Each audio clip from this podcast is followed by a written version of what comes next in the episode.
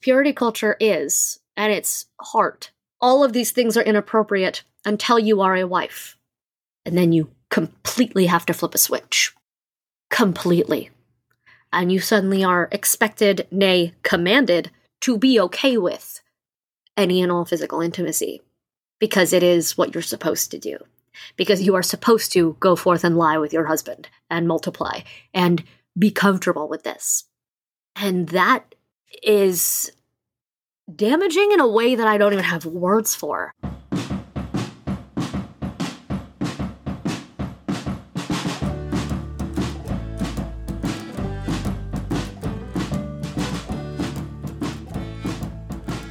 Hi there. Thank you so much for joining me. I'm Hecate, and this is Finding Okay, a healing podcast for survivors of sexual assault and any and all abuse. Today, I'm joined by Caitlin Bellamy. Caitlin is a professional actor, young adult fantasy author, and a variety streamer currently living in Orlando, Florida. She is an autistic, polyamorous chaos witch with a specialization in cozy comfort vibes and making other people feel safe. Caitlin is also an ex Mormon and a survivor of an abusive marriage. I'm honored to have her as a guest, and today we'll be talking about what it was like for her growing up in the Mormon church and how purity culture contributed to the abuse in her marriage. And now it's time for. Trigger and content warnings for this episode include the following sexual assault, rape, trauma, abuse, PTSD, cancer, death, religion, spirituality, and purity culture. Please check in with yourself and make sure you're all right to continue. My 10 year anniversary of my divorce from my first husband is coming up in just like two weeks. And I spent nine of those 10 years very afraid of the repercussions of talking about any of this um, and afraid of what my husband might say or do because we were keeping each other's secrets from whatever. And I was talking on my Facebook about how I was done being afraid. And it was unfair that the purity culture we'd been raised in had put us in this position where I was supposed to stay quiet about any of this. And someone said I had to look up purity culture. Jesus Christ, I have questions. I was like, I'm so glad you had to look that up. Like, I'm so glad you didn't know. Yeah. Already firsthand what this life is like and what the burden of you're only worthy if this does to people. I'm very glad that some of my friends don't know yeah. that that life. Um but yeah, so I I've been I've been telling people that this was coming uh because the last time I spoke up everything got really really toxic and bad very fast and I went quiet for like a year again. And I was like, well, it's time. Let's go. Uh so here we are. It's time. Let's yeah. go. No, I'm I'm so happy that I could be a a part of that. So I'm it's an honor. Thank yeah, you. And thank you. Thank you so much for joining me. I'm so excited. I'm sorry, been... I just like jumped into stuff. no, yeah, no, it happens. It happens. Yeah. All right. So All right. are you are you okay? so there are times when I completely think that I am. I will go months at a time without thinking about without I will have months go by where I forget that I was ever religious. When I forget that I was ever in a first marriage, that I forget he existed, you know, I I forget who I used to be. And and then suddenly these triggers will pop up and I'll like spiral out even harder than before. And I'll go, oh no, I was just I was just masking very well. I just I compartmentalized too well. Or or I'll think I'm fine and then suddenly something will hit out of nowhere unexpectedly and I'll go, "Oh my god." Like and I'll just suddenly not be okay for like days at a time when I didn't expect that. When I thought everything was normal and I was over stuff or like nothing bothered me anymore. So so yes yeah. and no.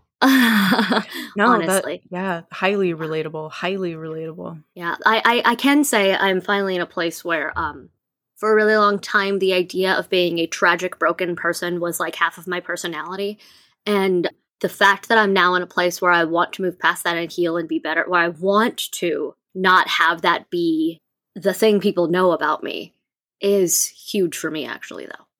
Like, that is very big for me. And so, that to me is a big step forward and makes me feel like I'm gonna be okay. More than 10 years ago when, like, you know. that was big truth. And I really appreciate you just like putting your finger right on that. Thank was- you. okay, good, amazing. I love that. I love that. No, it's uh because I I think that's something that I think a lot of people uh experience, but then have a lot of shame about and don't feel like they're allowed to admit that that might be yeah. a part of the healing process of uh, very hard of like getting sucked into that identity and identifying with that and i think mm-hmm. uh, it, it also doesn't help that outsiders shame that a lot yeah. Uh, and use that to be invalidating yeah. and so we have to deny it which means we can't own it which means we can't move forward or fix it exactly and it's just this vicious cycle and it's it's fucked up it's um, really terrible. First F bomb of the Woo, yes. I'm gonna fucking swear. Hey, if you're my yeah. family or you're anyone from church growing up, you knew what this was. And I will not apologize for any of the things that I say here today. So uh yeah. nice. And I would love to hear a compliment that you've received and never forgotten. Unfortunately, this ties into question one um, a little. So I I struggle to remember or accept compliments that are about me as a person rather than my art or like mm-hmm. my skills or like what I do. It's a struggle for me. Um, like most of the like my initial reaction to this question is always like, "Oh my god, it was this thing about my writing or this thing about my act." No, that's that's not about me. That's about the stuff I do. And while those are very important to me, unfortunately, one of the compliments that has stuck with me the longest and like is part of my core personality, it's core memory, is that I am able to smile and function through any level of pain. Like that is I the the idea that oh my god, you're so perky and bubbly. We none of us had any clue you were going through all of this trauma. Mm. Like I've always gone through shit. I've always been in a like I've dealt with more in my small life than a lot of people have in twice the years.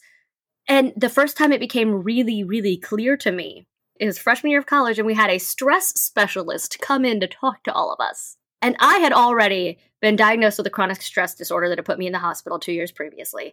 I already knew that I pushed, I was extracurricular girl. I was still gets good grades and is in 90 shows and teaches and works like kind of person. And I was proud of myself for taking on everything. And this man, this stress specialist, listens to my life and goes, You may need to schedule an actual appointment with me. And I was like, why? Like, and he goes, because I would not looking at you know that you were going through anything. And I think you're holding it in too much. And I heard that as, oh my God, you're right. I'm so good at this. Like, because I've been hearing it for a long time. It's it's unfortunately been said to me a lot of like, you're mm-hmm. so good at like pushing past and pushing through and like doing all these things despite whatever hell is going on. And uh, I know they meant it as a compliment. And I know it is technically a compliment. But unfortunately, it adds to that hero complex mm-hmm. thing of mm-hmm. mine where I'm like, I can save the world if my leg's falling off. It's fine. Uh, mm. so it's not super. It's not super great, but I'm. But I I've embodied that a lot. Dang. I know. That's intense. and again, like I laugh through it because I have to. Because that's my, my whole personality. Like I like I and I there are parts that I love about myself. But I could definitely find healthier ways to deal with it. and it should not have become as much a part of my core being as it has. So, what is your favorite color or color combination, and what do you associate with it? So I um love it's taken me a long time to so it's essentially the colors that are on my tattoo. It is the the the purple, blue and pink. Uh, essentially anything you would see in cyberpunk bisexual lighting on film.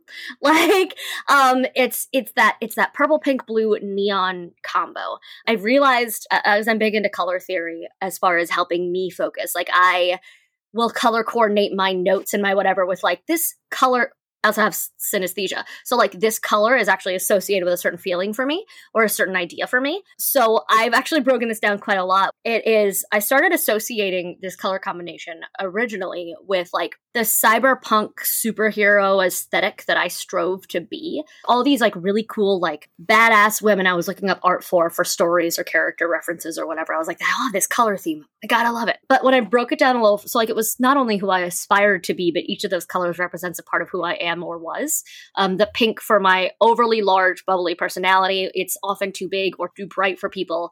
So is like neon hot pink. Like it's a very abrasive color. I am a very bubbly, abrasive person. There's a reason why Pinkie Pie is pink. Um, she loud. It's a loud color, and I love that about it.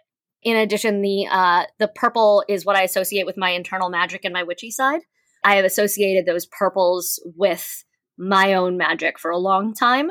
And then mm. the blues, when I was a kid, the blue was my favorite color. I like I did the typical girl thing of paint the walls this color of blue. And like, I went through a like deep ocean phase and like all the shades of blue. I loved them all.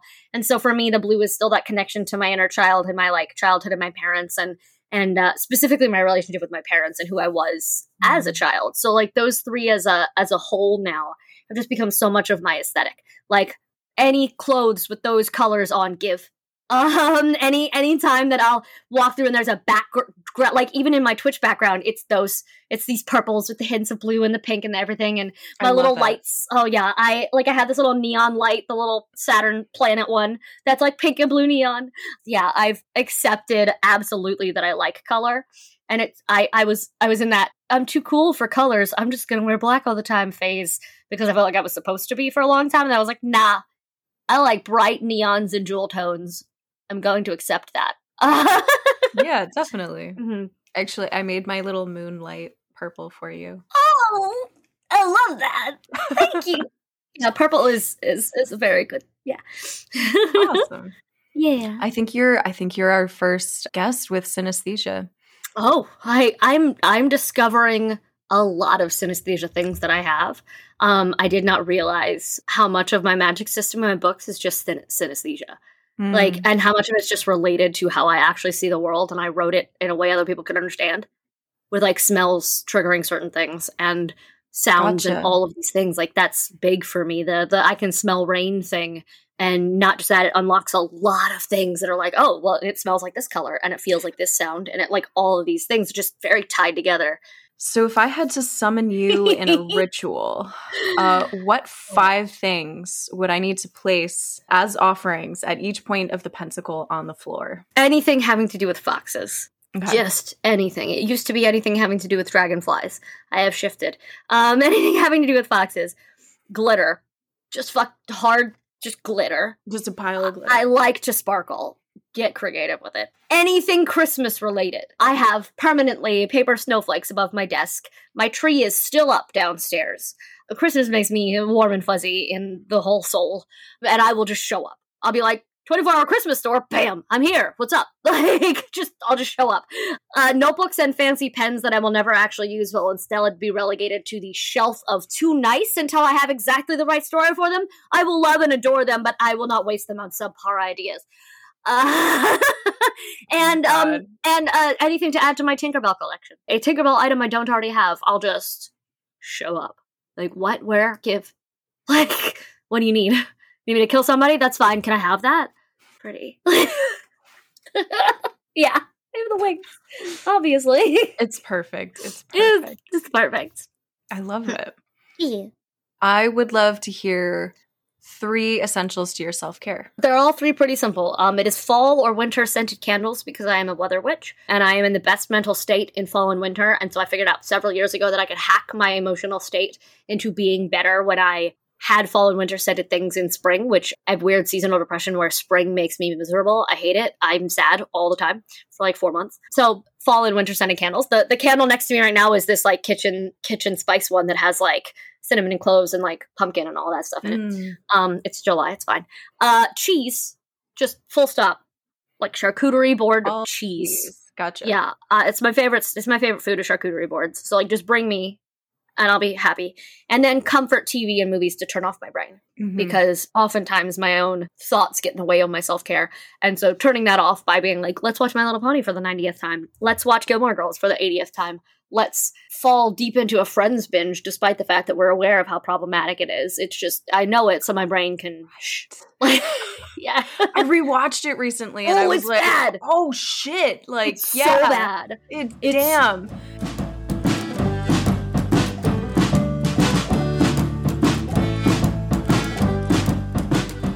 The conversation about how I was raised is so everything I am now. It's foundational. Is so deeply wrapped up in that. Yeah. That that it's it's it's it's talking about one without first addressing the other feels unbalanced to me because I yeah. like because even now I'm constantly having to justify to myself that I'm allowed to make these choices. That I'm yeah. allowed to be non-traditional, that I'm allowed to exist happily in in an alternative lifestyle and uh that's it's still very hard mm-hmm. honestly yeah it's there's still a lot of guilt wrapped up in it uh, especially because of one a lot of stuff that happened in my first marriage being polyamorous still feels like a trap mm-hmm. honestly because my my ex-husband used the potential of other relationships to manipulate me meaning like his potential to seek out so, other relationships how do you mean so when he and i were starting to have uh, so i got married I'm assuming we're not using real names. So we're okay. going to call my first husband John. So I got married when I was 19. And John and I were married for two years when uh, things started to really fall apart. As a matter of fact, it was just short of our two year wedding anniversary, or just past our two year wedding anniversary when we separated. And everything just sort of fell apart.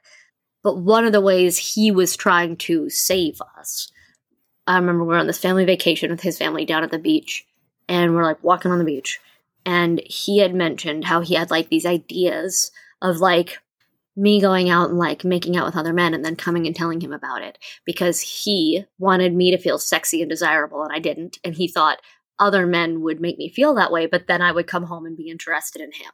Mm-hmm. And then when I actually did make out with somebody at a club down when I went home to see my best friend and my parents for for a weekend and actually did that, he then got mad at me Mm. He was mm. like, I didn't expect you to actually do it. I was like, you told me to do it. You told me this was what you wanted. Like, so, so that's a weird trap. Yeah. So my my husband and I actually refer to it by the the real name trap, but the John trap. Like, mm. I will have to double check with him. Cody and I have been. Cody was the one who brought up polyamory. Um, mm. my and my husband won't mind me using his real name. Was the one who brought up polyamory. He was actually very scared that I would not accept him for wanting to be polyamorous. And I was like, no, like, and I dealt with my own issues with it because I have a lot of like feeling good enough sort of bullshit. Mm-hmm. But I I came around to it and I, I also was like, I feel like it's a trap. I mm-hmm. feel like you're going to use it against me if I get into a relationship and you don't. I feel like you are going to use it to punish me later because this is what has happened to me in the past. Uh, shortly after my first husband and I separated, I I essentially had an affair because I was still married. Um, but he moved out. We were separated. We were getting divorced. And after I told him about it, he was like, "Oh, well, now we're really getting divorced. I didn't mean it before, but since you slept with someone else, I was like, okay." yeah, it was well because he was able to shift blame to me. Then everyone yeah. had been asking, "Why are you two getting separated?" And he was not comfortable talking about it. He was not comfortable yeah. telling that we had all these other issues. And uh, I was an easy scapegoat. It was easy yeah. scapegoat to say, well, she cheated on me. So that's why I was like, mm, technically, yes, paperwork wise, yes. You had already moved out. You had left. You were sleeping at your parents. Mm-hmm. You told me you wanted a divorce. I told you I wanted to separate for a while because I was dealing with some fallout from finding out the truth about him for some that he had cheated on me before while we were engaged and all these things and and I was trying to adjust my expectations. I I had at that point not known that I was autistic. I if I'd known that then be like, "Hey, it takes me a while to adjust.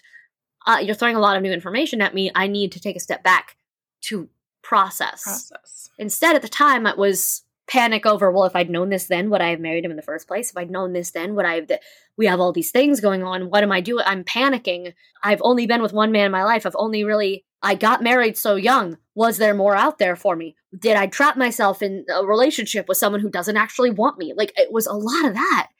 and I spiraled out and I panicked. And he was like, Well, if you have any doubts about me at all, then we're just going to get divorced. And I was like, I didn't ask you for that. I said a separation. He's like, No, we're all or nothing. And I was like, mm. Okay. And then when I was scared and alone and terrified of being alone, because when you're raised in a church that tells you your purpose is to be a wife and a mother, the idea of being neither of them scared the crap out of me. And so I fell into this this very quick, brightly burning relationship with a man who had been interested in me back home because I was scared. I was terrified. I didn't want to be alone. And I was broken and I didn't understand. And I had learned at this point now with this new man that uh, women could enjoy sex. That was new for me. And, uh, and then he used it against me. He used it as a way to punish me. He used it as a way to make me a villain mm. to to everyone. That was actually the biggest reason I was afraid of talking about any of this for a really long time. Was um when we got separated, we basically promised to keep each other's secrets. And then about a year ago, I I realized some stuff about our relationship. And I was coming to terms with some trauma that I had not been aware of. And I posted about it in a small private Facebook group with like 80 people in. Small, with the rule of nothing leaves this group. I never used names. I never used dates or timestamps. I never, I, I didn't even accuse him. It was not a accusatory conversation. It was a, hey, I'm healing. Here's my journey. I'm sure some of you women can relate. Here we go. It got back to him anyway. Mm-hmm. And he was like, great. So I found out that she's spreading lies about me.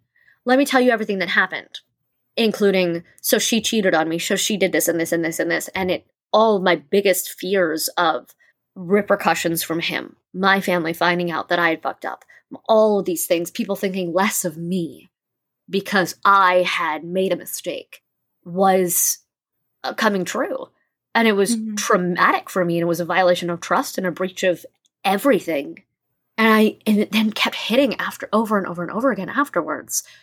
He said in this post, Well, I always loved her and I always kept her secrets, but it's I'm done with that now. And I had people immediately coming to me being like, Oh, he didn't. You know that, right? Like the minute you left, he was telling everyone who would listen that you cheated on him so he could get sympathy. He mm-hmm. never kept any secrets. Like he told everyone, okay. and I was like, I did not know.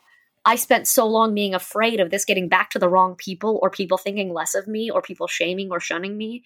Yeah. For things he was already saying and doing that I didn't know. And I was like, I spent so long being afraid of calling him out, being afraid of dealing with any of this in a healthy way at all and he did it anyway. I was like, it didn't matter. It didn't matter when it came time to protect his own image and to try to make himself look like the good guy and the hero. He immediately threw me under the bus. And I was like, I was quiet for nine years. I I didn't even accuse him in this post. It was about me. He made my healing journey and my trauma about him. He made me saying, Hey fam, did you know that this and this and this is technically rape? About him. He made me sing, Hey, women who've been raised in the church, let's talk about boundaries and consent and good girl syndrome, and maybe open up a dialogue to talk about healing. And he made it about him. Mm-hmm. He made it about, well, I'm, I'm going to vilify her and I'm going to look like a hero. And he said it over and over again. He was like, I always loved her. I still always cared about her. I still always, I was like, oh, you manipulative fuck. Okay. Okay. And then and then my family so I, I talked to my family about it and and i was like i'm gonna tell you this before it gets back to you because my biggest fear is coming true right now. And my family was very understanding but also said okay now you just need to go quiet. You need to stop talking about it because it is reflecting badly on your family. And i was like mm. okay bet but I've realized in the years since as i've been trying to deal with that how bad of an idea that is as more and more people come forward and tell me, "Oh, did you know he did this? Oh, did you know this happened? Oh, did you know I went through something similar?" I was like, "Okay, okay, I'm I'm done. I'm done. I'm I'm I'm done not talking about it. Honestly." And there's also the there's also the idea of feeling like my trauma isn't worth talking about. There's the idea of, "Oh, it wasn't it wasn't really that bad. You gaslight yourself into thinking that everything's fine. Compare everything to the worst case scenario, which exactly. is absolutely horrific. Yes. But it's yeah. it's valid. It's it it is. It matters. And, and it's the realization that it is indicative of something so much bigger is why I finally started talking about it again. Where I was like, there's all these stories coming out, especially with how many rights women are losing right now, with how much our own autonomy is being stripped away, that churches are doubling down on purity culture and it's just going to get people hurt. Yeah. I, it got me hurt. And it's been damaging in a way that I am still realizing. Years later, I'll be like, oh my God, this happened, this thing happened when I was 16 and I never gave a second thought to it. And now I'm realizing, oh, that was fucked up. Interesting. Oh, that's not that's not healthy or good. And it's just a lot of that. Hence the mm-hmm. I'll think I'm okay and then bam, suddenly, oh shit, trauma. Like I forgot. Like that was fucked up. I thought it's totally normal back then. That's that's not okay, you know. So it's a lot of that. It's a lot to dismantle and deconstruct. It is. It is. It is a lot when you realize in your 30s, oh, my entire first marriage was rape and assault. Cool. What? Like when you suddenly realize as an adult that your formative sexual years were assault and you didn't know it. That is a different kind of trauma than yeah. if it had been violent or aggressive or whatever. No, realizing after the fact, almost 10 years after the fact, oh my God, was I a victim? Was I, did I not know it? And then you feel like you're not allowed to feel guilty. You're like, oh, it happened so long ago. I should just shove it in a closet and never deal with it. Which is also not great. But it took my now husband, my second husband, bless the man, we were engaged and I was talking about some of my sexual trauma and like why I have issues in that area. I have issues being into I have a lot of intimacy issues in general. I talked him through all these things that had happened. And he goes, and he just was listening to me talk about my two years of marriage and all these things. And I can get into all of that, but he's listening to me talk about all of these things that had happened. And he just looks at me really, really sadly and says, Babe, that was rape. And I was like, no, it wasn't. He's like, no, it was. I was like, you're wrong. You're incorrect. That's false. That's, oh my God, you're right. And it just broke me. And I was, and that's what I was trying to talk about with people. I was trying to say, hey, this is embarrassing. This is uncomfortable.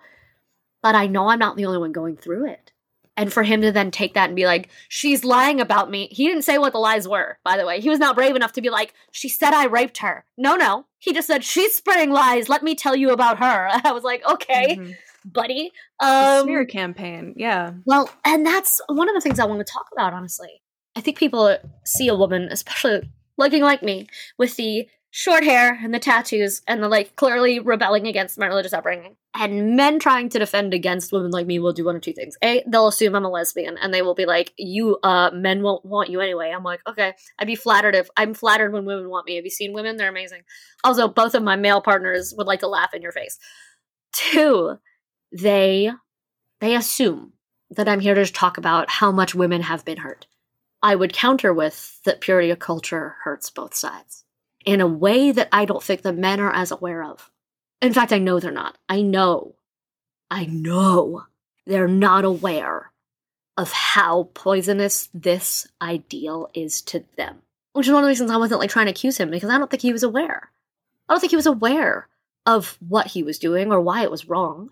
Yeah. But it doesn't mean it didn't happen. And and so now being presented with that information, his response is, I didn't do anything wrong instead of I should learn and be better. Yeah.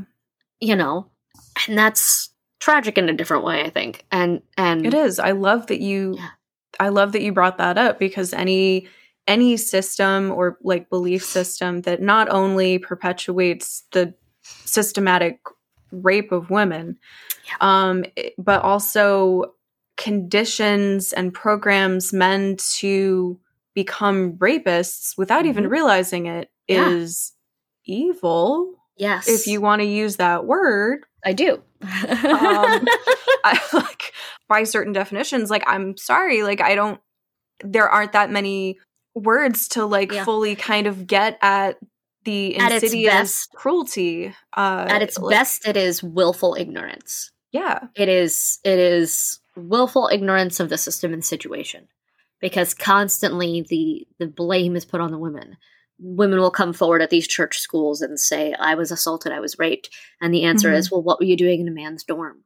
It was your fault that you were there. That's against the honor code. What were you doing in this place? For me, I was hauled before, um, taken before the honor council at my own school and my bishop. uh, after my affair. And um, they were like, well, where are you wearing your garments, which are famous Mormon underwear that's like covers all these things. And I was like, no, but it's because my husband told me not to. And they're like, well, you should have been. I was like, yeah, but I am also supposed to listen to him. My Yeah. husband had told me to stop wearing them. So I wasn't. Can And I ask why he at- asked you to stop wearing them? Because he and I were not having sex. okay. And he was trying to remove more and more barriers so that I would be comfortable having sex. And he, I mean, it was everything from like, I want you to dress sexier. I was like, well, I'm wearing, I can't. Like, we aren't supposed to share, show skin. He's like, well, maybe you just stop wearing those. And Hmm. and then it's like one less layer of clothing I have to get through. Um, you'll feel sexy, but it was always four memes. You'll feel sexier. Hmm. You go and make out with and flirt with men, you'll feel sexier, but then I will reap the benefits because you'll want to have sex.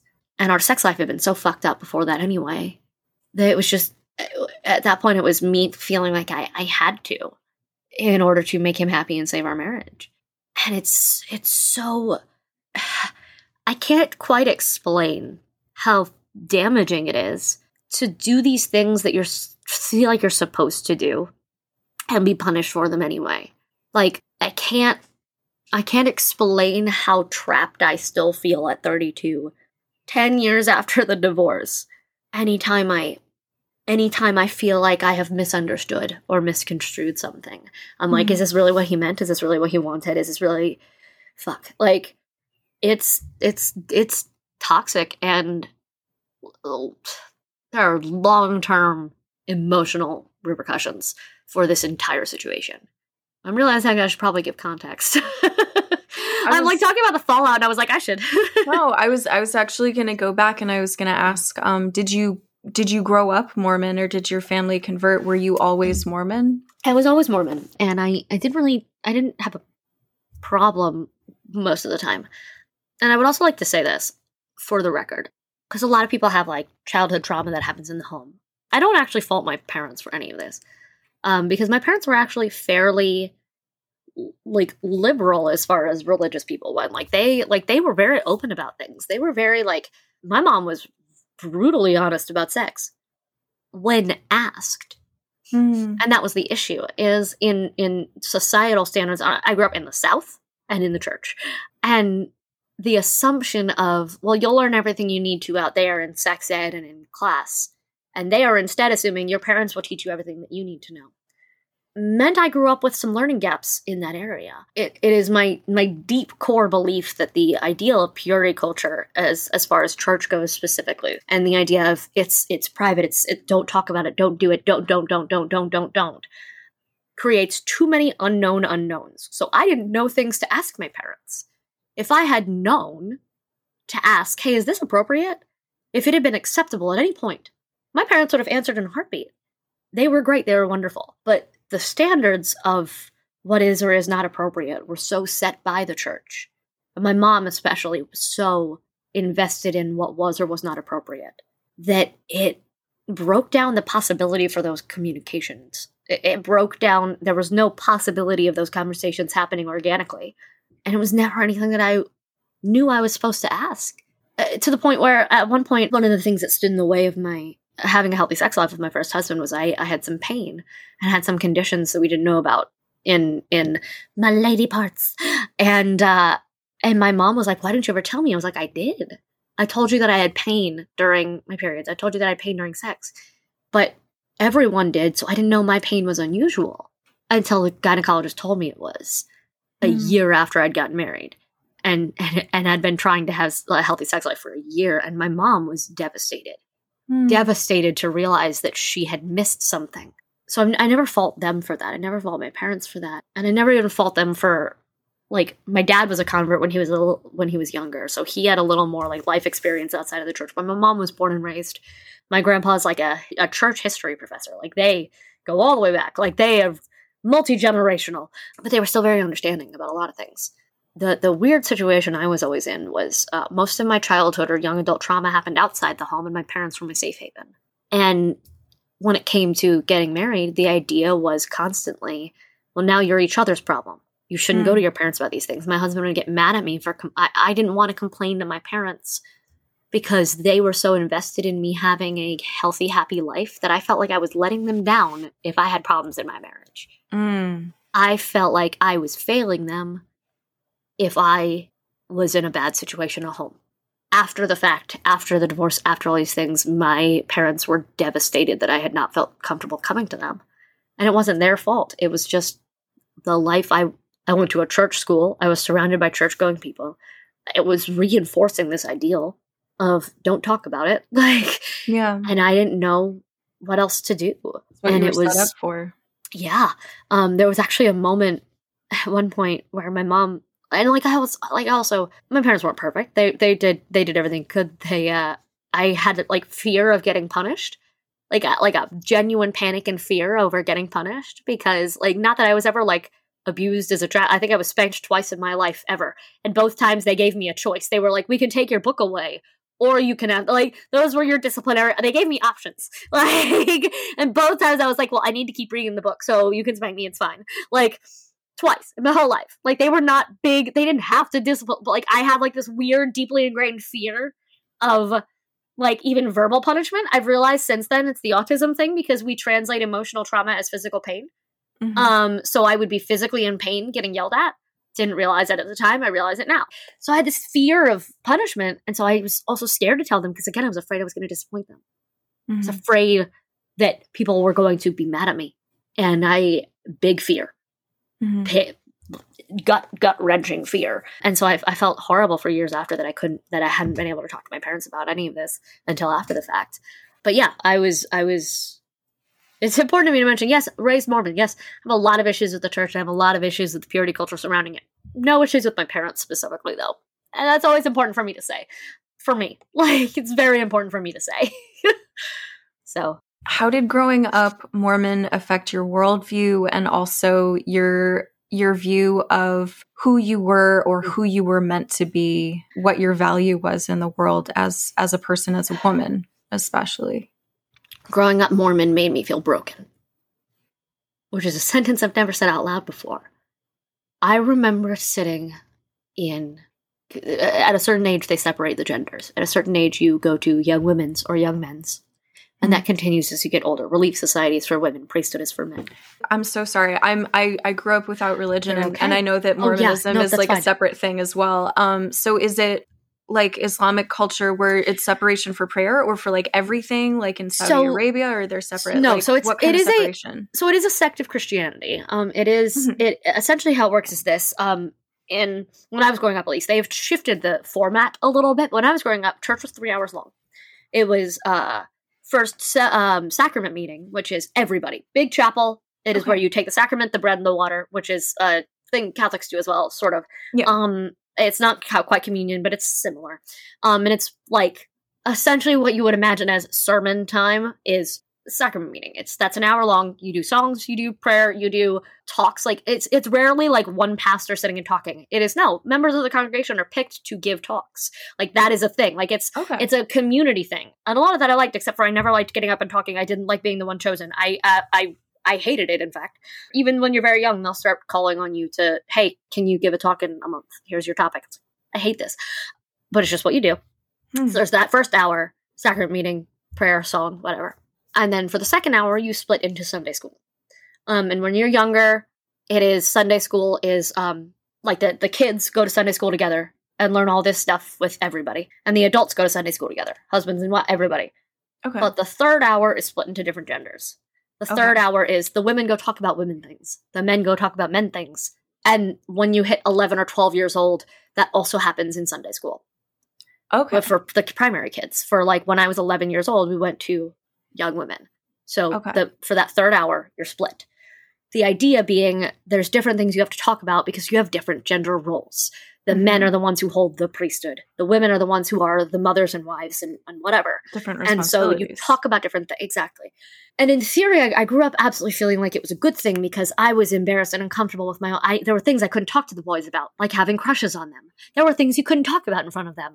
That made sense to me but the older i got the more aware i started becoming of this is to teach you what a woman should be and i never felt like one of them Hmm. i never felt demure or calm or patient and what's more is i didn't want to be I liked being fierce and fearless and loud and opinionated.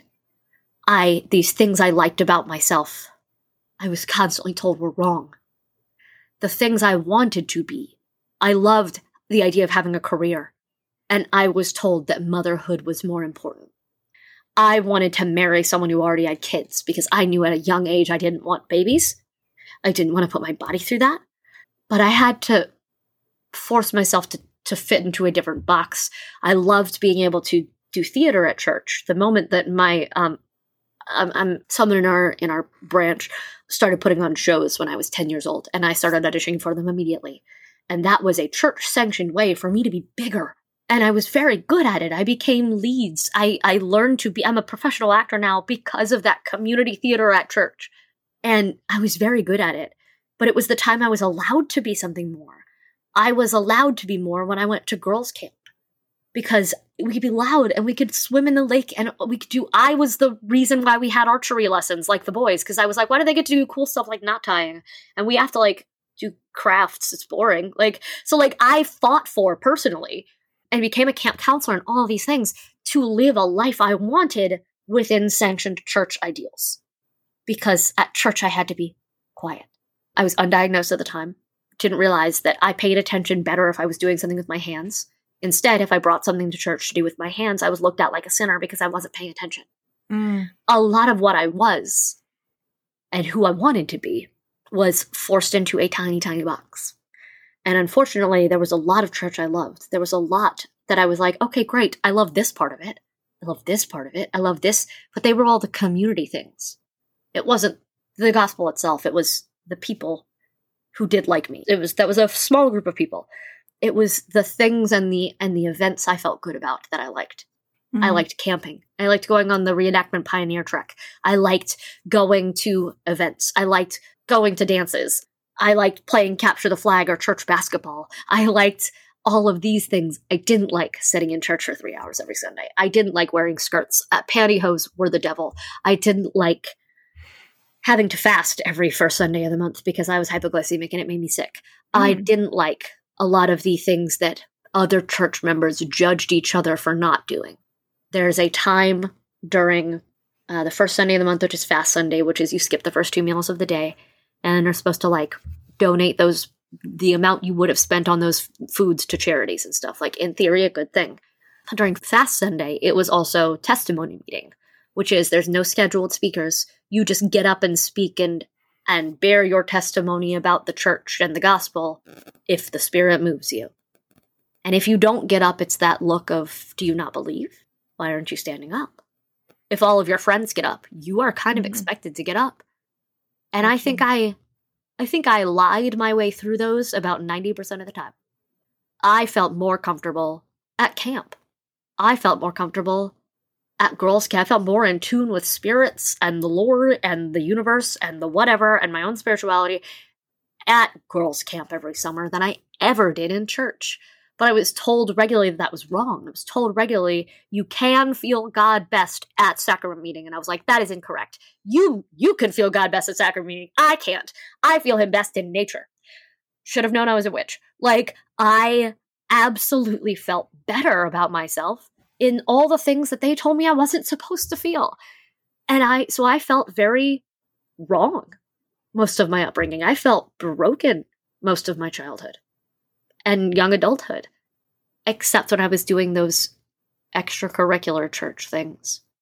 That that's a hard thing to admit because I still have a lot of church memorabilia at this house that I cannot bring myself to get rid of because my parents because I miss them because they both passed away because church was important to them it was an important part of my formative years, and so it's very hard to fully separate from. Mm-hmm. It's it's really hard, it, and it's really hard to still not feel like I'm doing something wrong. Thank you for talking yeah. about that, especially because it was hard.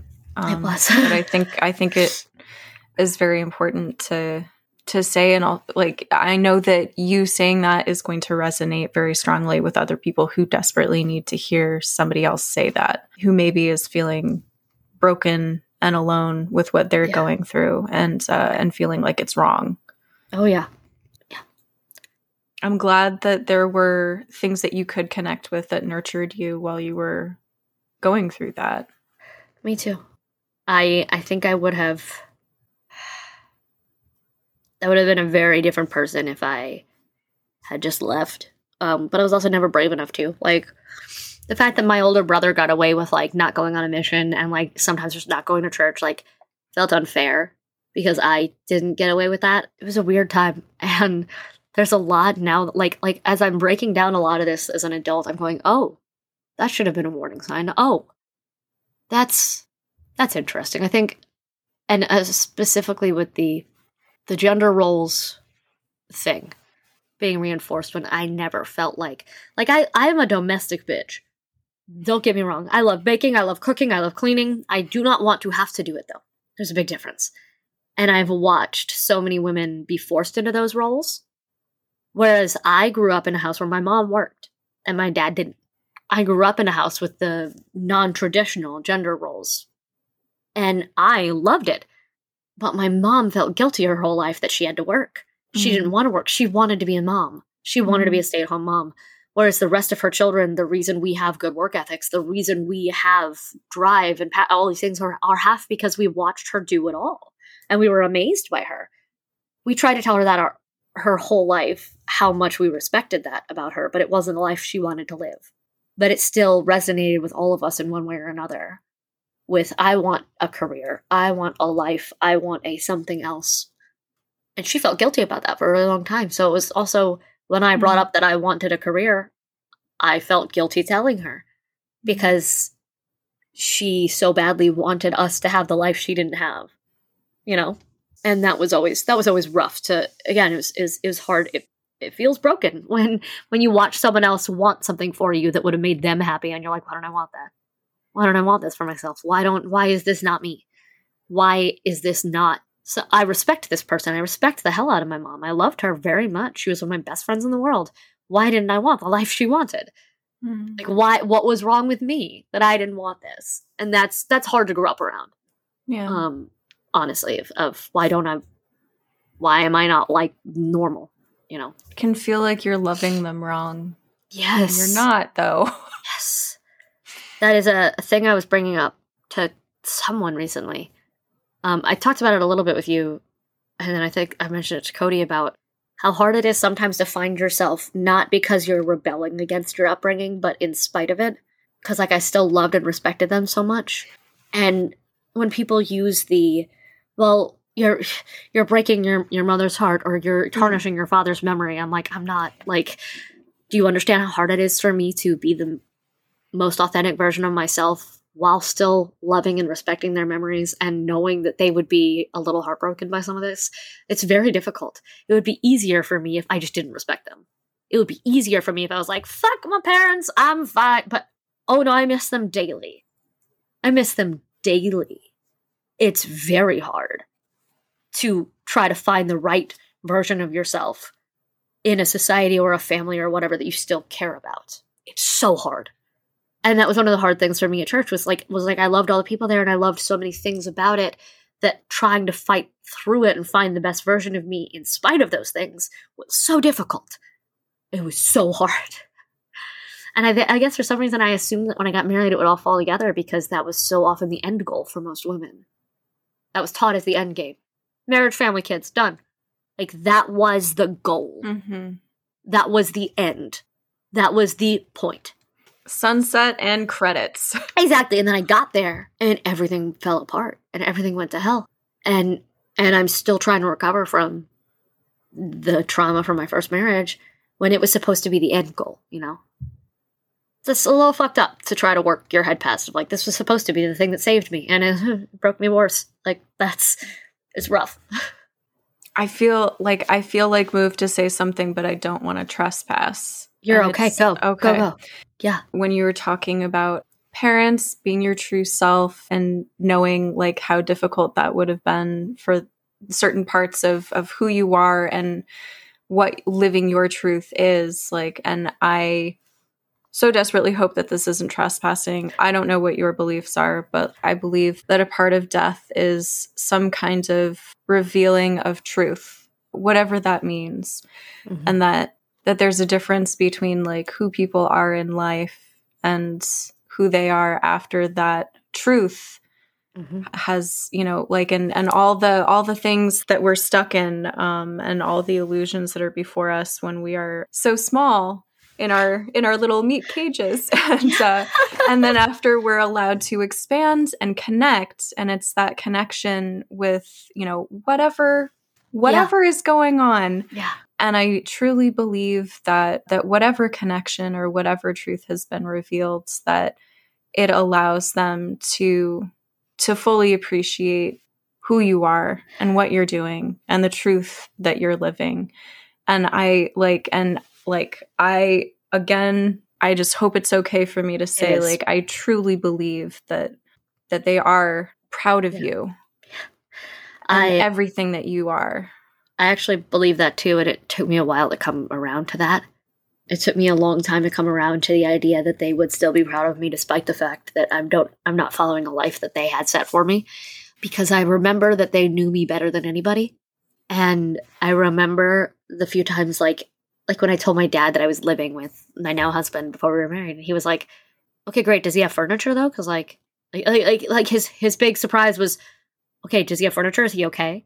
Because like he had to move. like, is he okay? Do you guys need anything? And I was like, you're not mad at me. He goes, I trust you. I was like, what the fuck? Like, and like that was such a shock to me. Mm. Or like hmm. my mom, as she got closer and closer to, because they both died of different kinds of cancer.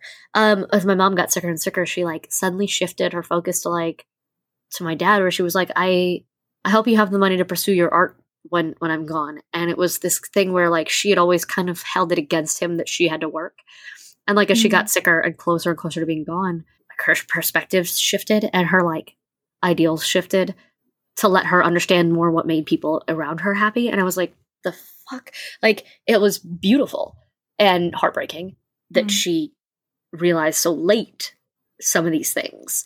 And even my dad was like, I was I was shocked by her by her by her shift. And like they even stopped asking me, like they would come down and see me down here in Orlando. And my mom never really asked if I was dating anybody. She didn't care. And that was huge.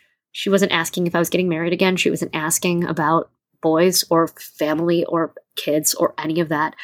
And she was just proud of me for being me she was proud of the shows I was putting on. She was proud of the books I was writing. She was proud of all of this.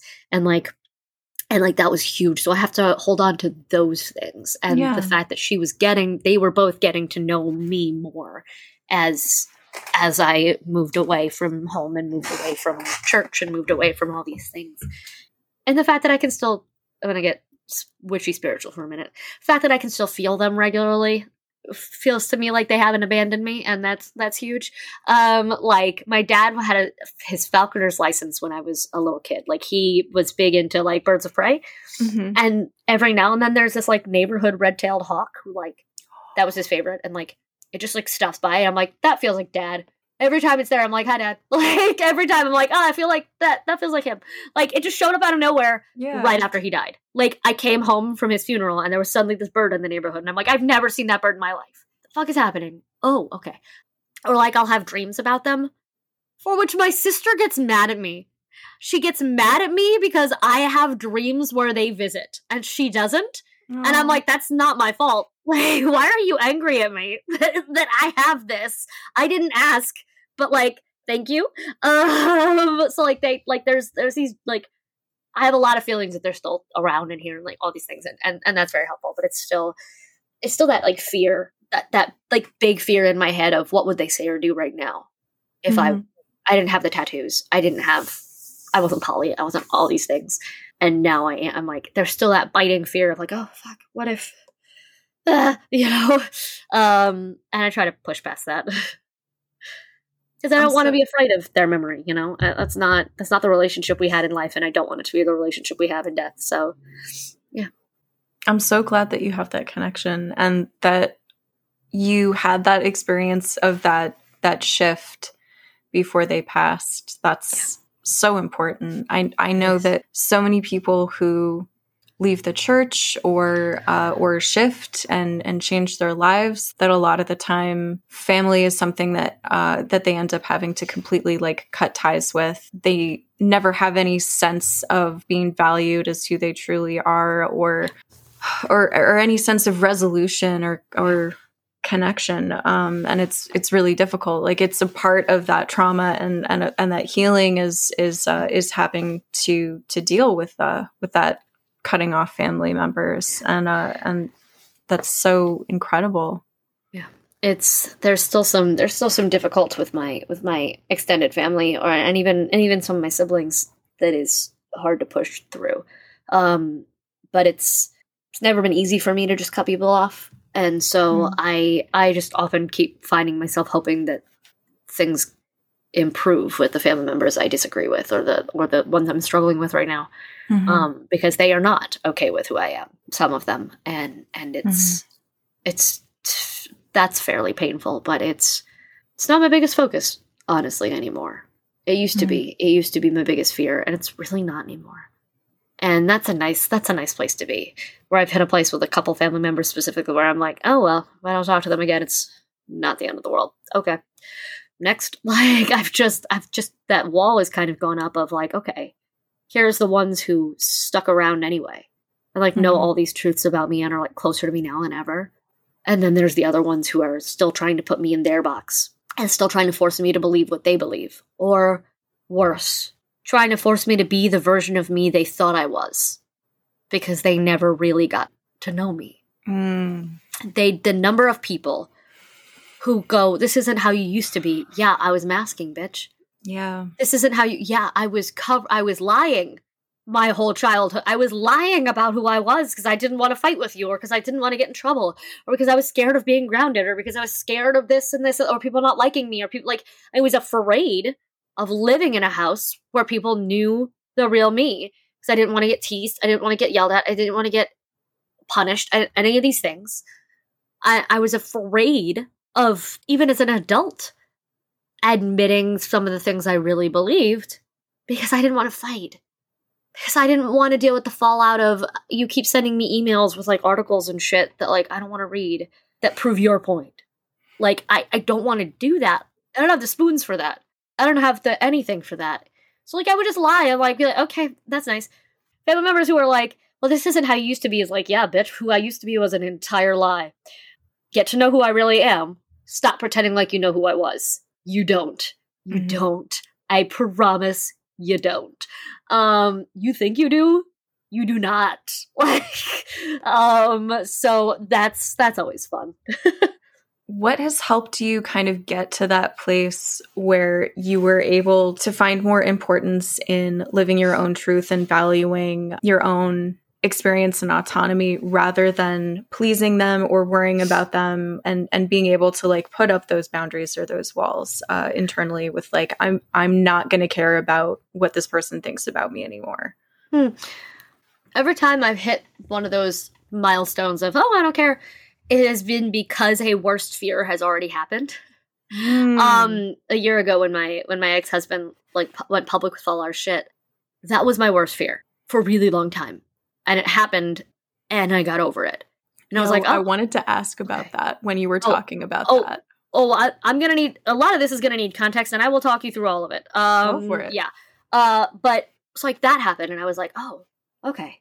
Or then like being brave enough to get my tattoo because I really wanted it, but being scared of my family finding out, being scared of showing it anywhere. I was like planning on how I was going to wear long sleeves every time I went home.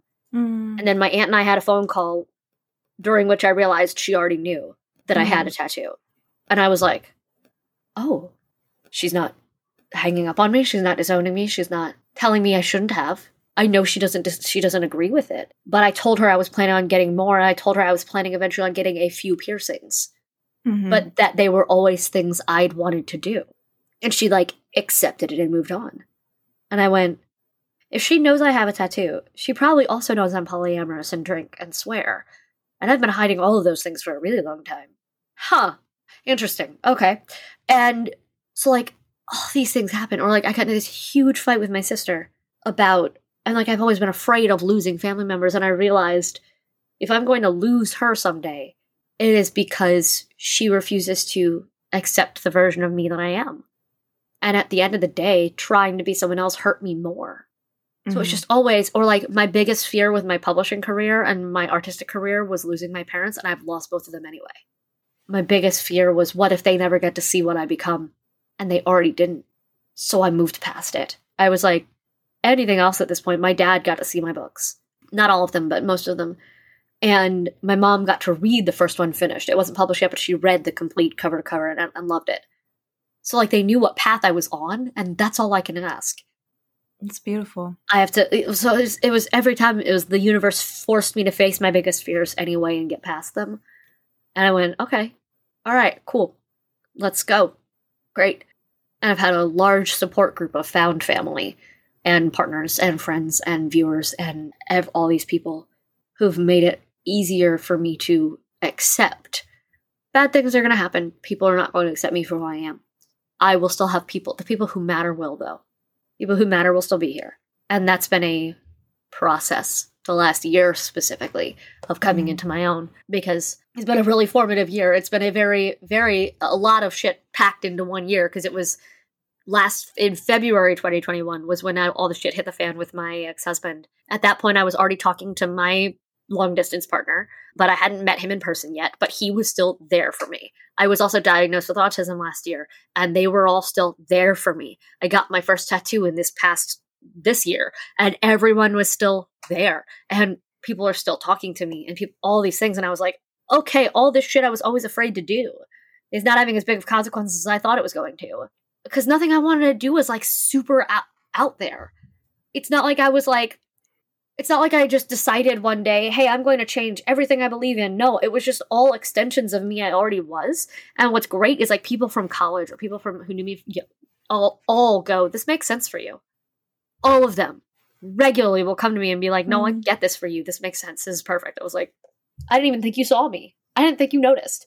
And like people have been messaging me from high school who are like, hey, I know we didn't talk a lot back then, but like, I just want to let you know, like, I'm seeing your journey and like I appreciate it. Like this guy, like this guy from high school, I was barely friends with. Now we now talk all the time, and he's like, "I'm really proud of you." I was like, "I didn't know that you noticed." Honestly, is that weird? Yes, funny when so that weird. happens. Yeah, I I get I get those people sometimes too, and I'm yes, like, it's I, like what the fuck. yeah, yeah.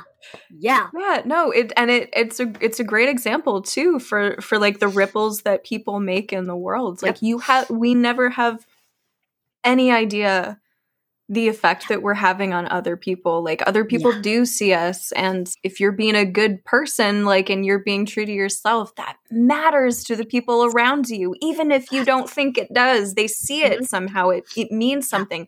Like there there are people in my life that were just on the periphery and just them existing nearby yep. saved my life yeah. because it was like a beacon for me. Yep and I, I, think I think we all have people like that. And um, to know I am someone's people like that is yes. a whole thing. I was like, oh my god, what? Um, so you like, are. thank you. It's it's wonderful. And and so yeah, that was a lot of those walls were broken down for me by force, and I just had to roll with them. Um, when you were talking about all this stuff happening and this being your worst fear, I couldn't help but like that was kind of relatable to me and some things that I've gone through where okay. where it was like, okay, so this is worst case scenario and it's happened. Okay, so that was all the cards. Yeah. And now right? what? Now I'm almost free. Like Yes, exactly. exactly. Yeah. Yeah. From uh, yeah, that's and that's that's weirdly a pain that you go through when because like again, I lost both my parents very close together. And every time that was the worst case scenario and it happened anyway. Hmm. Both times. Worst case was they die. Worst case was I'm without them. Both times it happened. And I was like, well, uh, okay, well, I'm primed for this shit now. All right. Like, cool. Next, like, handled my dad's weirdly better because of we were ready. We were like, okay, we did this already. We know how this is ending. All right, let's let's get going. Like it was just like unfortunately you hit a per you at a certain point where you start to recognize the worst case scenario coming for you where you go, can we just get it over with? Can I get to the next part? Can I get to the aftermath? It's much easier to deal with than the actual trauma of the event. Let's go. Um, the waiting is awful, and mm. unfortunately, like that's which sucks. Like that's a, that's a horrible place to be in. But like, I get to the point where like I'm like, okay, I'm going public with this stuff now. Can we get to the fallout? Like, can I just get to whatever he's going to say or do, if anything? Can we just let's mm. go? Um, because it's easier to because I've been through I've been living through the aftermath fallout for a long time now of lots of traumas just stacked up on top of each other. And I'm surviving them. So great, amazing, cool. Next. Like Yeah. It's it's weird living through multiple worst case scenarios back to back. Where you're like, oh, oh, I can handle that. Okay. I don't like that I can, but I did. I don't want to do it again, but at least I know it's coming now. No. All right. I'm still here. So this is weird. Yeah. Oh, didn't expect to make it this far. Interesting. Mm.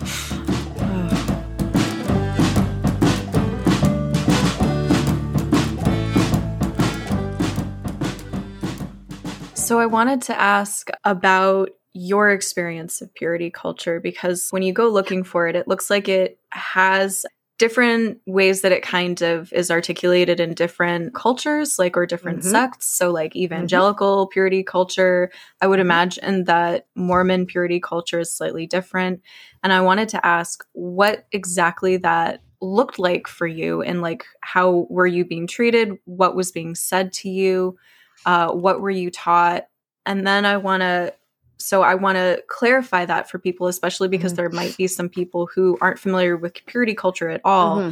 uh, you know, or Mormonism at all. Uh, and then I want to lead that into the conversation of how did this set you up for your marriage mm-hmm. uh, and the dynamic in your marriage? Fantastic. I'm ready.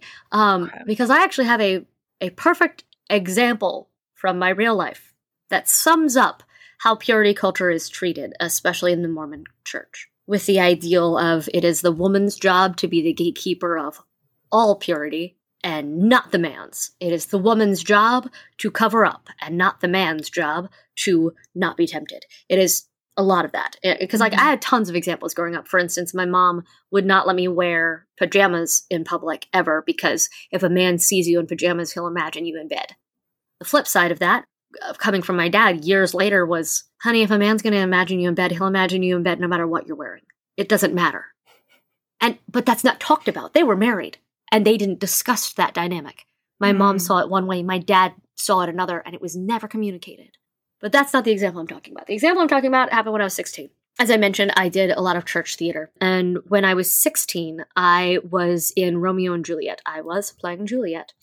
My director believed in if you're a lead specifically, if it's a different day, your character is wearing a different costume. He believed in there was no willing suspension of disbelief when it came to costuming. No, no. If you're a different day, you change. Um, so is Juliet. I am one of the people who has to change frequently. I'm on stage a lot.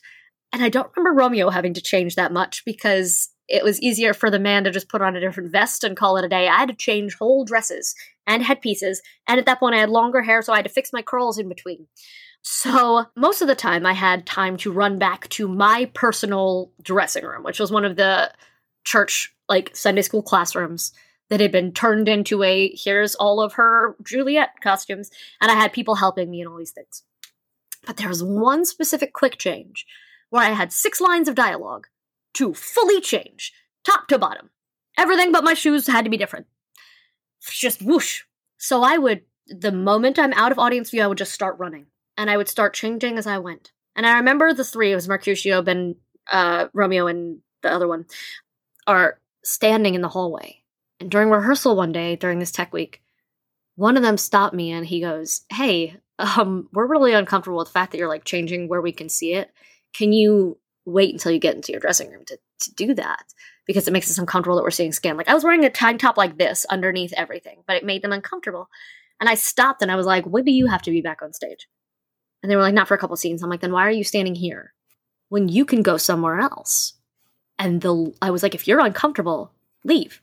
And the looks on their faces so perfectly encompass how purity culture was for me, which was it had never crossed these men's minds that they could remove themselves from the tempting situation. Instead, the burden was on me to not be a temptation, despite the fact that my needs in that moment needed to be prioritized over theirs. That my first time that anyone had yes. ever made a request like that of them. yes. The and it was and that is something I dealt with my whole life.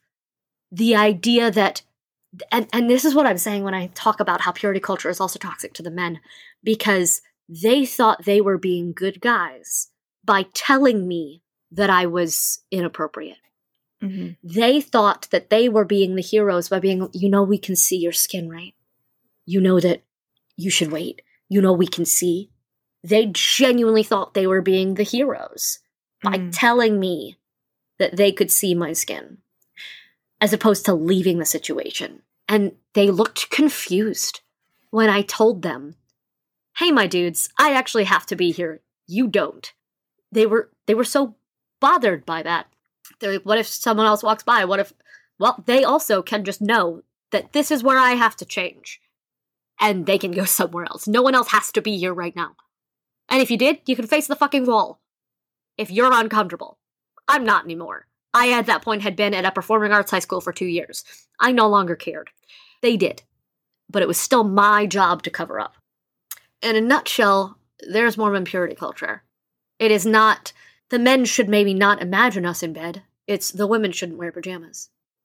Mm-hmm. It's not, the men need to remove themselves from tempting situations. It's the women need to not be tempting anywhere mm-hmm. ever, which is part of the reason why situations like my marriage get so fucked up. Because purity culture is, at its heart, all of these things are inappropriate until you are a wife.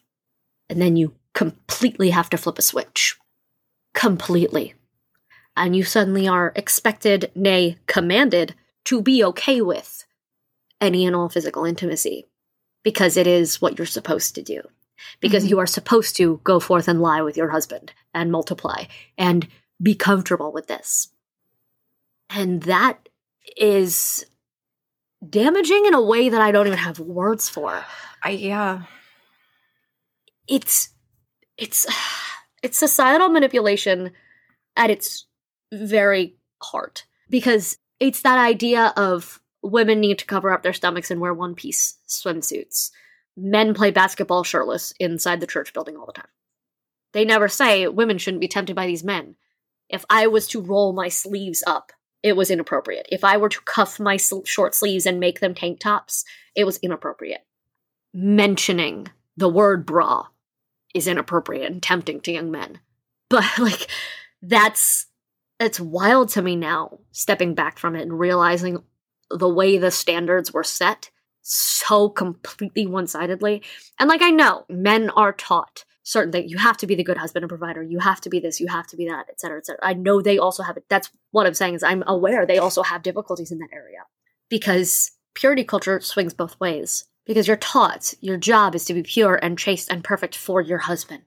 And husbands are also therefore taught your wife has been pure and chaste and waiting for you. Therefore, sex is going to be easy. It's just a thing that happens. We're taught so often that if you're tempted and you're alone in the same room with an opposite sex, with with uh, if, if, a man is alone with a woman, it's just gonna happen. Mm-hmm. So you get married, you get into a situation where that's not happening for one reason or another. The men start to assume there's something wrong with them. The women start to assume there's something wrong with them. Neither of them know how to talk about it. But it's what happened in my marriage. Neither of us were equipped to actually have these conversations. Neither of us were equipped to understand the flaws in the intimacy of our relationship how it was affecting one another, how it was affecting ourselves, or how to move past it at all. And instead, it became a, well, this is what I was raised to think. Why isn't it right? And it got bad really fast. And it allowed what could have been misconstrued as just trying to have a healthy sex life into I spent 90% of my marriage never giving consent and doing it anyway. Because I didn't know that was I didn't know. I did not understand. And neither did he. So, yeah. It occurred to me while you were talking how dehumanizing this is for everyone involved when we talk about purity culture and and all these dynamics the focus is understandably mm-hmm. so so often on you know how unfair and fucked up it is to mm-hmm. to put all that responsibility on don't be tempting don't cover mm-hmm. you, you, have to cover yourself you have to cover yourself mm-hmm. and it isn't talked about enough how dehumanizing that is for men as well because it's teaching them that they're animals mm-hmm. that they have no self they have no self-control Exactly. that's so fucked up and that's what i'm saying with it damages both it Yes. damages it damages everybody because they don't real they've been taught this whole time. They've been taught this whole time that they have no self-control. Yeah. And that they are it's it's expected that if you are in a tempting situation you're going to make a mistake. Yeah. They've put a wall around sex and sexuality to the point where to the point where it is not only taboo and therefore more appealing to just humans. We know that humans gravitate toward things they're not supposed to do they have not given you the proper and adequate tools to deal with it or to acknowledge it or to talk about it or to understand it mm-hmm. my my first husband one of the reasons we struggled was um he was addicted to porn before we um before we started before we got together and he Oh, had wow. tried to shut that off but because of that his only instincts and understanding of sex came from porn which meant the moment that we were allowed to be together he expected me to be a porn star he expected me hmm had you ever seen porn never in my life um jeez Yeah. He expected me. I wasn't even comfortable being naked in front of him yet. I was undoing a lifetime of cover up, stay safe, stay whatever in a night. I was a virgin until my wedding night. We had sex once. It was fine. And then immediately he expected me to be a porn star. Immediately it was, well, now we can try this. Well, now we can try that. Well, now we can try this. And I wasn't even comfortable having sex yet. I was not used to this. It was new. It was terrifying. And from day one, I was not good enough. I was told from day one that because I wasn't capable or interested in doing these things these porn stars were doing, that I was wrong. That I was failing him. Because the only expectation he had for sex was it's to make kids or it's for the husband's enjoyment. Yeah. Hun i'm so sorry you went through this Oh, I have barely have barely scratched the surface, honestly, of that whole situation. um, I have pulled up exactly what I wrote. That was the post that got back to him, mm-hmm. just to make sure I'm not blocking anything out again, because I forgot several times. I'm like, oh, great, that happened. Um, because there's two really, really important things that happened that made this worse Mm-hmm. this already bad situation right like i said i was i was i was uh if it's okay for me to talk about go for i it don't know if you have like an order okay um so i i immediately started associating sex with failure because i was not doing i was not rising to the expectations that he had for me i was not rising to the expectations of willing to do it anywhere anytime all these things which also put in his head the idea that he wasn't sexy enough for me if Mhm. I didn't want to do these things, it was clearly because I didn't want him. And that was never anything that really got discussed properly. And me telling him I was attracted to him didn't matter because I wasn't doing the sex things right. In addition, I had an undiagnosed situation that caused excruciating pain every time we had sex. Now, two things happened shortly before all of this, or during all this, is during. Um, our first semester back at college uh, together after getting married because I had freshman year and then we got married that summer, a year from the day we met.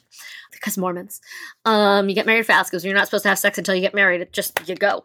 Um, was can i ask Yes. was the marriage arranged or did you just meet Nope, or we just met. you connected okay no, we met, we connected, genuinely fell in love with this person. That's one of the things that made it so hard. Like I, I adored him. We were we were best friends. We were so close. okay Um, so we got married, moved in first semester. We took a marriage and family class. Seemed like a very good idea at the time.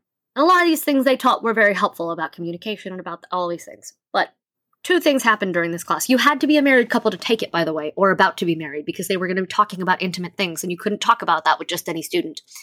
okay Ugh. So we learned about good girl syndrome. Which if you've never heard of good girl syndrome, fuck it.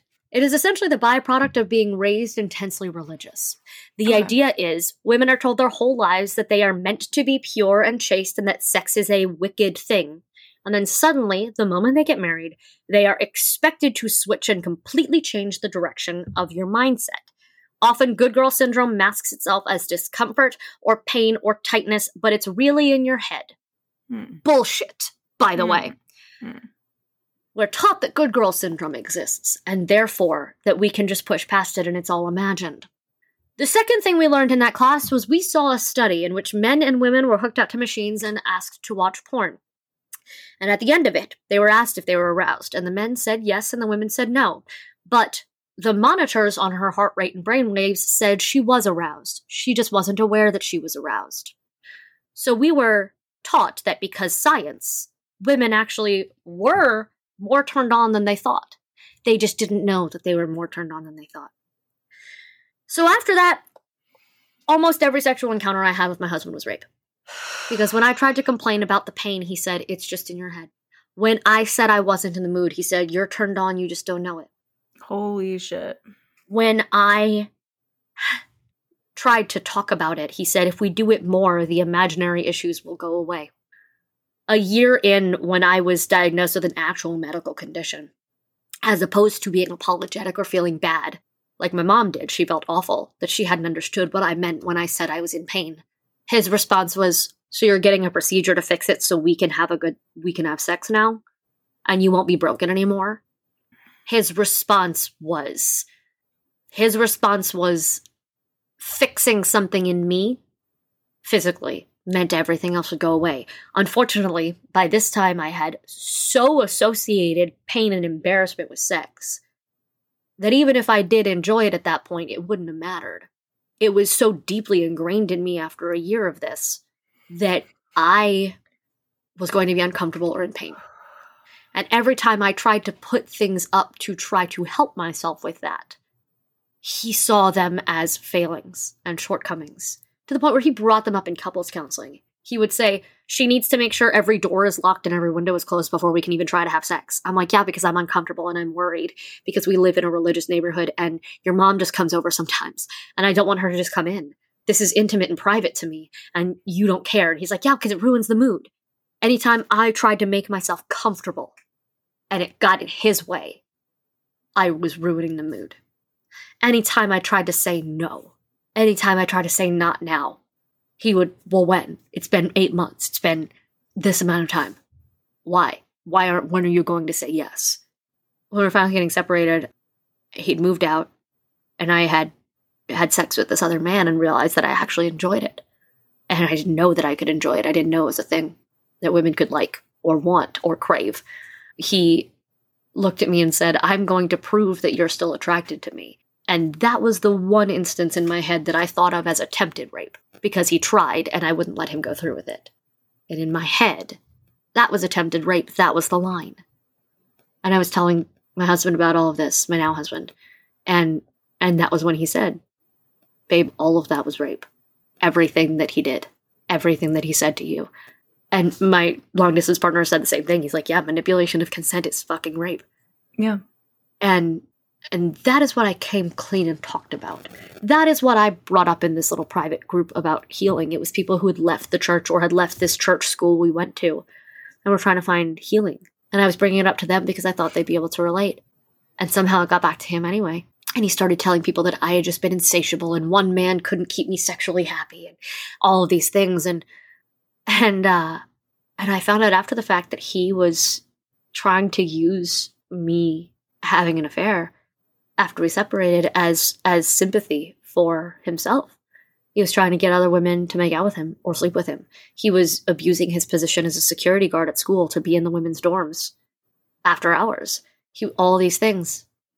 And at its core, because I was still trying to live as a good Mormon woman, I got turned into the honor council at school for breaking the honor code. And I was kicked out of school and excommunicated from the church for cheating on him. He had cheated on me before we were married, when we were engaged. The, the spring break during which I was buying my wedding dress, he was cheating on me with a mutual friend. And he was never kicked out of school because I refused to throw him under the bus.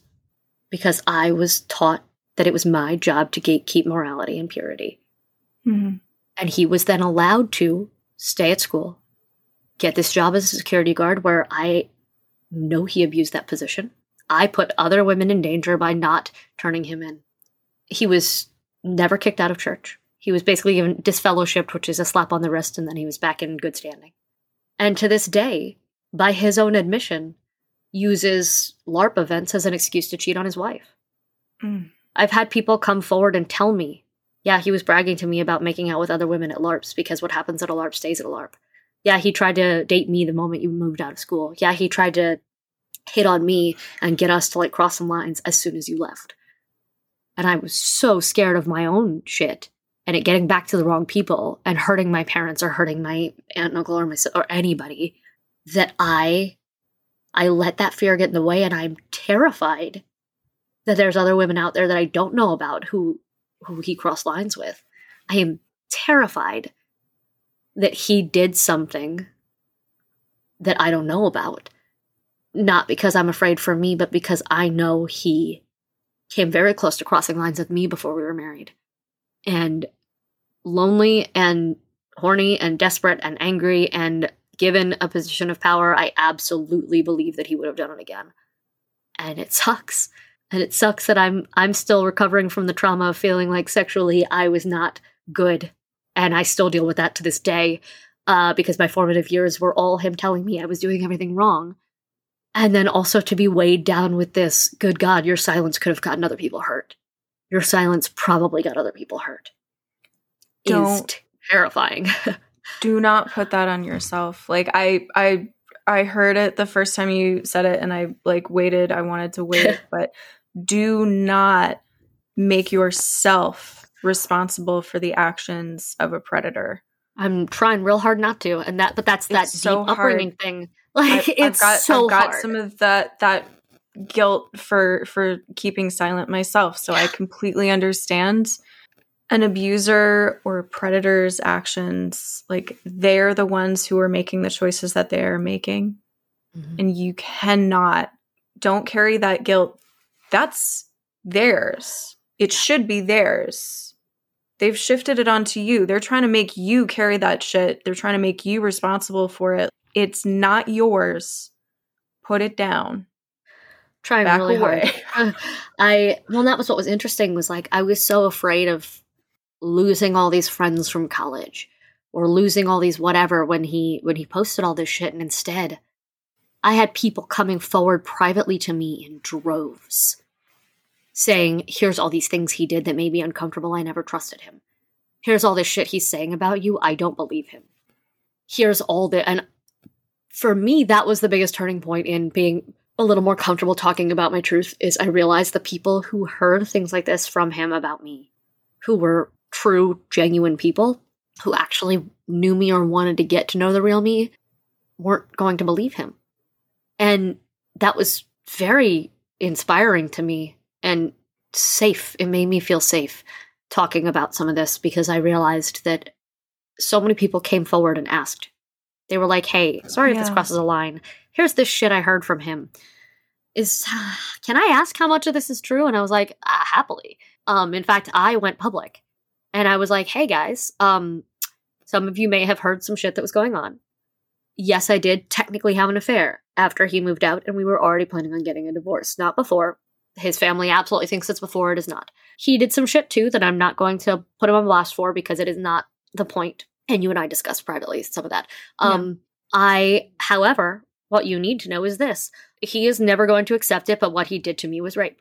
So, no, I'm not going to apologize for making a mistake. I absolutely did. Should I have waited until we were legally divorced to sleep with another man? Absolutely, I should have. Would it have changed what happened between him and me? No. As a matter of fact, if I hadn't and he and I had fixed, quote unquote, our marriage, I would probably still be in a position where I was being abused and didn't know it. I would be in a position where I was still being put in compromising, abusive situations, and I would not have been aware of it. That's that's the big difference. I regret the timing of the affair because it gives him an excuse to make me look like a villain.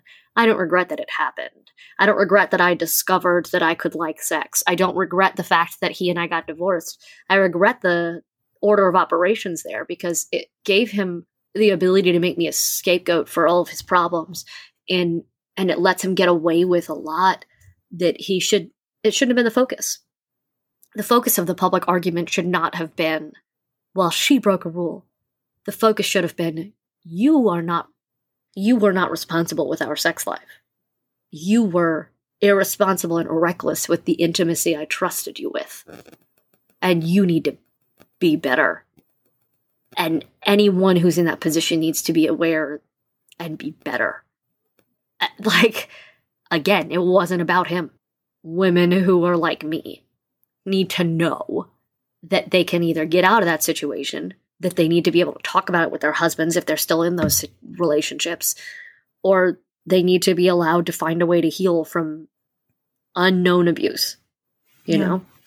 I gotta say, even if you hadn't had that affair, I mean, like I didn't grow up with the with the same values. So like my my in my values, I don't view it as an affair or as a yeah. violation because the well, this, neither neither did my parents, neither yeah exactly neither did anybody else. But for legality, paperwork, and and school, the fact that I was at a mm. religious university, a I, technical I, affair.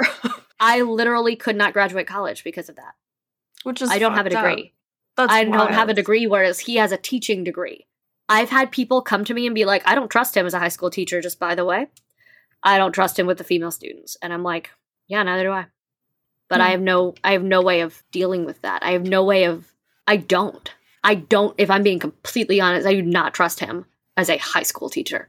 I That sounds valid just from the picture that you're painting me, which is not great. Um, yeah. but I, I gotta say, even without that affair, he would have made you the bad guy anyway he would have found a way. You could have been a fucking saint yep. the whole way through. Yep. And if you had exited that marriage, he yep. would have found a way to make you the bad guy. And, well, and I, the system yeah. is set up so that everybody in charge was always going to agree with him. And and that was very true because everybody his aunt showed up on my doorstep to call me a whore as I was in the middle of moving out and moving home and packing to leave. She just had to get that word in. She showed up on my doorstep to tell me to never speak to anyone in her family again. A, I didn't want to. B, it wasn't her business. And I actually told her this when she asked me to spill all our secrets when I was like, it's not a one sided issue, but thanks. She's like, well, tell me what I did wrong. And I legitimately looked at her in the face and I was like, no, because he still has to live with you, monsters. He still has to live with your judgment. I don't. And I believe that. It took him years to come clean about his own sins. And I use sins loosely. Uh, to them, sins. To me, mm, the other shit is worse. He's never admitted the sexual, the, the issues that we had sexually. Never. Because he doesn't acknowledge them as real problems. Um, he, he instead sees them as she didn't want to have sex with me. She was wrong. Mm-hmm. She was not good at sex with me. She was wrong. She was not willing to give me sex to keep me happy she was wrong. Mm-hmm. But his own mistakes, his own cheating before we got all those things he finally came clean to his family about, but it took years. And a lot of pressure from them also. Because uh, when she showed up on my doorstep, they did not know the whole story. Yeah. And it didn't matter because I was the whore who broke their their baby boy's heart. Didn't matter what we'd done, didn't matter what he'd done, didn't matter any of it. I could have known about the abuse back then. I could have realized I was being abused at the time, and it wouldn't have mattered to them. Because divorce is seen as a taboo and a sin in the church. Mm. Because you're only supposed to have sex with one person, ever. Being remarried is still got a stigma attached to it in the most fundamentalist branches of the Mormon church, which is fucked up if my husband died and I needed to remarry and wanted to have kids with them, and I was seen as a as a, an adulteress, especially considering that polygamy was actually very big in the church for a long time, and so there were men who were sleeping with multiple women. But if a woman does it, she's a whore. Oh yeah, I totally forgot Ew. that fact. Wait, most people forget that that's actually a staple of the Mormon history. I forgot that. You're welcome. Um, when there's so much other shit going on that you forget that they were actively polygamists for like 20 years. Yeah. yeah. Um yeah, uh like Thank the point where like reality You're check. welcome. like for the point where like I grew up with people making jokes about do you have a bunch of moms? I'm like, no, that's not actually a thing that we do anymore. Like that's not a thing. And it's true, it's not a thing. Still some dudes that try to make it a thing, but Oh yeah. Oh 100%. 100%. Thank you so much for listening. Tune in for part 2 of my interview with Caitlin on August 30th. Please check episode notes to find Caitlin on Twitch as Chaos Pixie Magic. You can also learn more about her many projects and to find her books, The Mapweaver Chronicles. This is a call to action. Caitlin and her husband are in need of help. Caitlin is about to be laid off. They are struggling financially and behind on rent. They are trying to keep their housing, and any and all help is deeply appreciated. It's also her birthday in a few days, so please go show her some love. You'll find donation links to her Ko-fi and Patreon in episode notes as well. She is an incredible person, an extraordinary content creator, and she works so hard every day. Please help if you can. The season four Letters for the Fire project is receiving submissions until the end of the year. Listeners are welcome to write a letter to their rapist or abuser, and I will read it during a special episode at the end of season four. If you'd like to learn more, you can listen to season three's Letters for the Fire episode and read the blog entry on the website to learn more about how to submit your letter and participate in the project. A massive shout out to my Patreon members who make everything possible. Sadanka, Emerald, Kathleen, Betty, and Sharanya. I love and appreciate you all so, so much. So, so much. This morning, Finding OK reached a massive milestone. The podcast now has 30,000 downloads. My mind is thoroughly boggled. I will figure out some way to celebrate, but it might take a bit because this is so huge. This is so far beyond anything I could have imagined when I began this project. Finding OK had its three year anniversary just a few days ago on the 11th of August. I am truly humbled to be here with you all these years later. We've come so far, and we're only just getting started. I am full of plans and ideas, and I'm so glad you're here with me making it all possible. Just by listening, you've all changed my life forever. Thank you. I am currently fundraising to afford a Descript subscription in order to make Finding OK more accessible to the deaf hearing impaired, and neurodivergent communities by providing transcripts for episodes. This is the next big step for Finding OK, and it will help me reach more survivors who are seeking support. Any and all help is appreciated.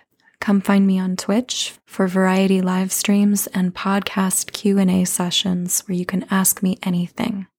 Become a Patreon member at various tiers to support the podcast and to gain access to bonus pics, audio, sneak peeks, and occasional early access and video episodes. Please visit the podcast website, www.finding-ok.com. It's where you can find all the links to my social media. It's where you can learn more about me and all my guests. It's where you can read reviews, leave reviews, contact me, it's also where you can find links to donate. Finding OK is crowd funded. It is listener support that is keeping the podcast alive. If only a handful of the people who listened to each episode donated one or two dollars, the podcast would be fully funded. If you can't afford to donate or become a member on Patreon, one of the best ways you can support the show is by reviewing and sharing online or by word of mouth. Thank you again for listening. This has been Finding Okay. Black Lives Matter. Take care of yourself. Your heart is a muscle, size of your fist. Keep on loving, keep on fighting, and hold on, and hold on. Hold on for your life, for your life, for your life. Your heart is a muscle, size of your fist. Keep on loving.